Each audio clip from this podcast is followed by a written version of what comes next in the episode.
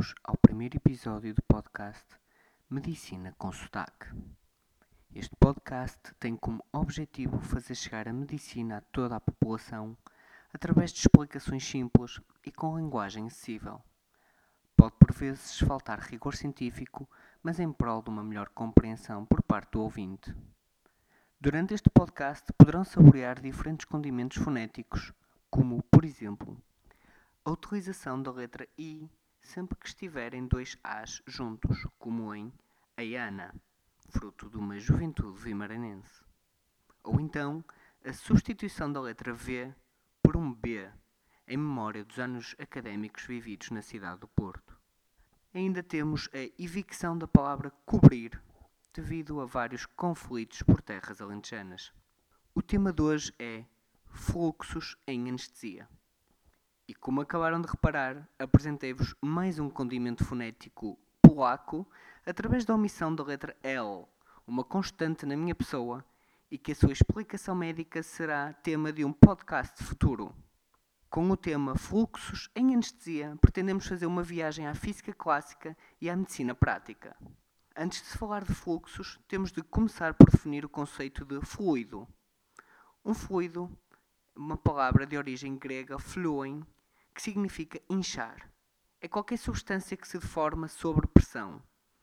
Pode ser um líquido ou um gás.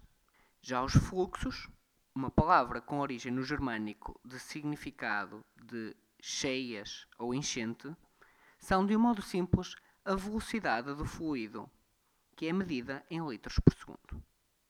Assim, existem classicamente dois tipos de fluxos: o fluxo laminar e o fluxo turbulento. Antes de avançar, é importante compreenderem que esta é uma divisão teórica, pois fluxo laminar e fluxo turbulento são um contínuo e não uma divisão binária. Assim, o fluxo laminar é como, imaginem, uma parada militar, onde as partículas do fluido caminham em filas organizadas. Neste tipo de fluxos, se aumentarmos a pressão, o fluxo aumenta igualmente. Ou seja, imaginem que dizemos aos soldados para andar mais rápido. Eles vão andar bastante mais rápido, pois eles estão organizados, estão todos no mesmo sentido, todos na mesma direção. Já por outro lado, o fluxo turbulento é, vamos imaginar, uma multidão na Web Summit, ou seja, uma confusão, uma desorganização. Nestes fluxos é preciso aumentar muito, muito a pressão para termos um ligeiro aumento da velocidade. Imaginem, na, na Web Summit, que estávamos a dar o exemplo, há um altifalante que diz que é preciso evacuar o edifício. Instala-se um caos, as pessoas vão andar umas contra as outras e a velocidade delas não vai ser muito rápido. Isto, no fundo, é um fluxo caótico e ineficaz, contrariamente à organização e eficácia do fluxo laminar. Perguntam vocês, mas o que influencia os fluxos? Para que sejam turbulentos ou laminares? A resposta é densidade, comprimento e largura. Vamos então usar exemplos. Começando pela viscosidade do fluido. Vamos imaginar que temos dois túneis, dois túneis que são iguais e vocês querem ir simplesmente de um lado do túnel para o outro lado do túnel.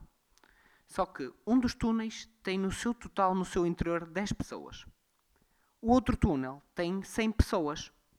Em qual deles acham que passavam mais rápido e que teriam menos encontrões? No de 10 pessoas, claro está.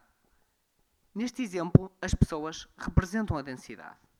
Assim, é fácil perceber que quanto mais denso, ou seja, quantas mais pessoas, mais encontrões há, ou seja, mais turbulento é o fluxo.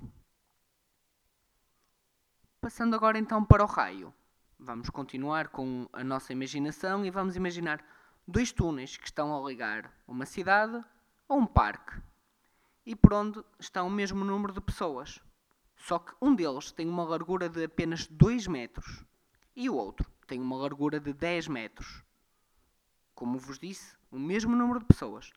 Por onde é que acham que vai ser mais rápido se quiserem ir da cidade para o parque? No mais largo, claro. Ou seja, quanto menor, mais pequeno, menor for a largura, maior a turbulência, maior a probabilidade de termos encontrões. Por último, vamos falar do comprimento. E vamos continuar na nossa imaginação, vamos continuar nos nossos túneis. Vamos então agora imaginar dois túneis por onde estão sempre a passar pessoas. A diferença entre eles é que um tem um comprimento de apenas 5 metros e o outro tem 100 metros de comprimento. Em qual deles é que vocês iam ter mais encontrões e iam contra mais pessoas? Lá está, no de 100 metros. Pois, como é maior em comprimento, maior a probabilidade de irmos contra alguém. O mesmo se passa com os fluxos. Quanto maior a distância que eles têm que percorrer, mais encontrões, maior turbulência têm. Mas já chega de física, certo? Então, e a medicina? Vou-vos dar dois exemplos de aplicação prática destes conceitos na medicina.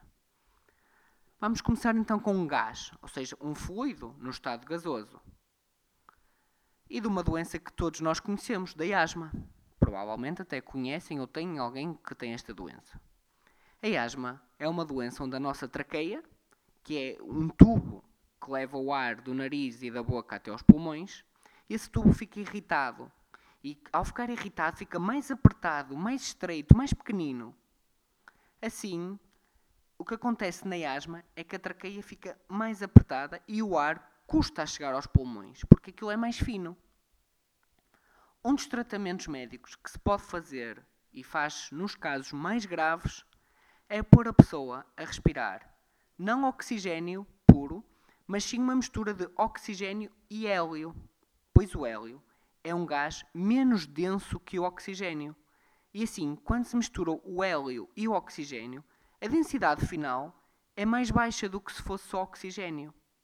Assim, ao ser menos denso, vai ter menos turbulência. Logo, esse gás vai chegar melhor aos pulmões. Viram como, sabendo de física, se conseguem depois fazer aplicações bem fáceis na prática da saúde?